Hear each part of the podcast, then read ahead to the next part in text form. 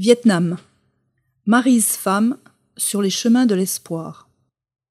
En 2014, Maryse femme, aidée d'une poignée d'amis, fonde EM, une association qui développe des micro-projets au Vietnam à destination des enfants en difficulté. Si elle revêt toutes les caractéristiques d'une structure classique de solidarité internationale, EM puise l'essence de son originalité dans l'histoire de sa présidente. Consciente que sur le papier, son concept n'est pas des plus innovants, Mary's femme assure en souriant qu'il restera toujours des enfants à aimer.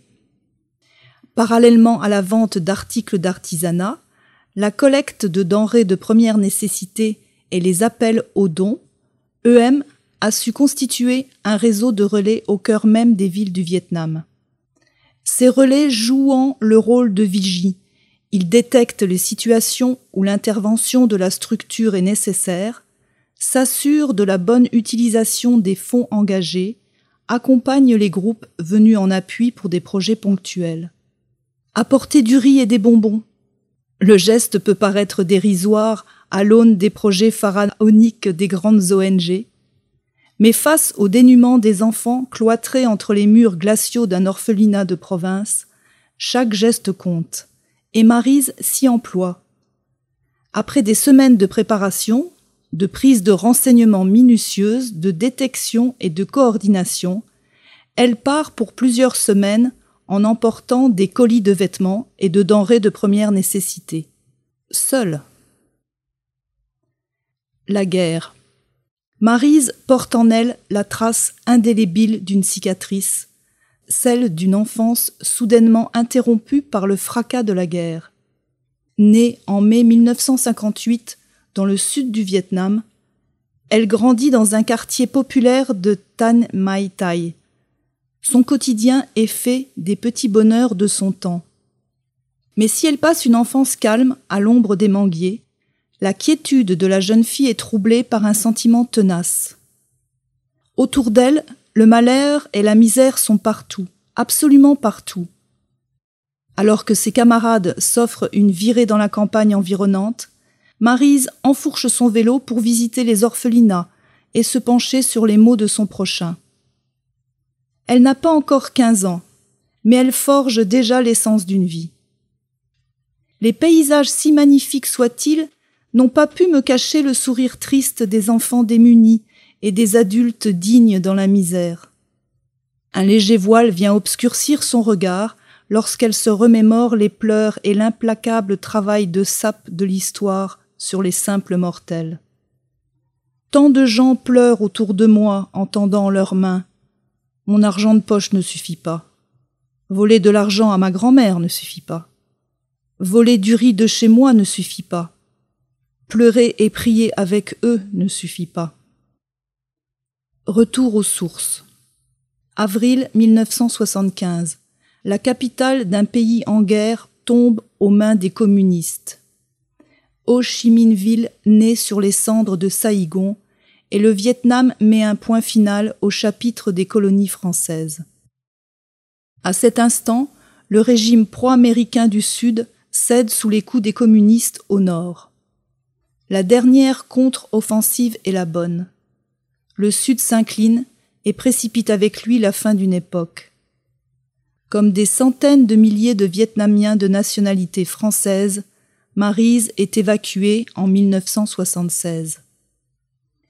Elle ne reverra son pays que 35 ans plus tard.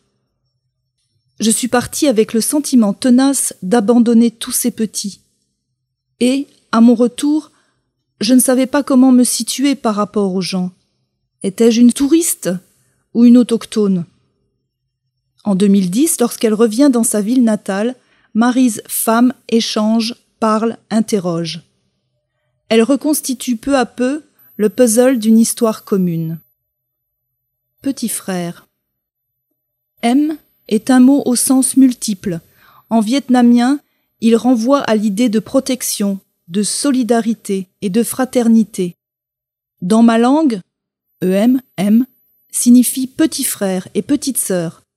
Et dans ce contexte, le geste suit l'appellation. Ce mot n'est pas qu'une expression, Si l'on se permet d'appeler quelqu'un M, il en va de notre devoir de l'aider. À quelques dix mille kilomètres de Ho Chi Minh Ville, l'expression a tout d'une injonction. M, A-I-M-E, comme un ordre intimé face aux absurdités du monde. Les gens m'ont raconté leurs histoires de guerre, de vie et de mort, entrecoupées de larmes et de rires. Leur vie, ils les racontent avec fierté, pudeur et espoir. Cet espoir, il est incarné par leurs enfants. Tout, dans l'identité de l'association, rappelle la symbolique de son engagement. Les plumes d'aquarelle que portent l'aigrette blanche du logo en attestent. Malgré la boue des rizières, l'oiseau s'envole d'un nénuphar, offrant aux chanceux le spectacle de son plumage immaculé. Ce plumage est sa blancheur, c'est à la dignité des plus démunis qu'il renvoie. Le Vietnam. Depuis plusieurs années, la situation économique du pays tend à s'améliorer.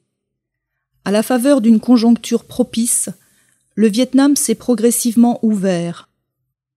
Auteur de deux livres sur l'évolution de l'ancien protectorat français, Pierre Vinard affirme que c'est à partir de 1986 et l'instauration de la loi dite du Doi Moi que l'initiative privée et les investissements étrangers ont pu être autorisés. L'industrie et les services se sont fortement développés. Deuxième exportateur de café, troisième pour le riz, le Vietnam est en plein boom.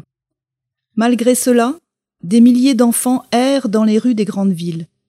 Les mieux lotis restent cloîtrés entre les murs délabrés d'orphelinats froids. À l'image de M, plusieurs associations agissent directement sur le terrain. Une action effectuée sous le regard plutôt bienveillant d'autorités qui voient, au travers de ces projets, une compensation de leurs propres lacunes.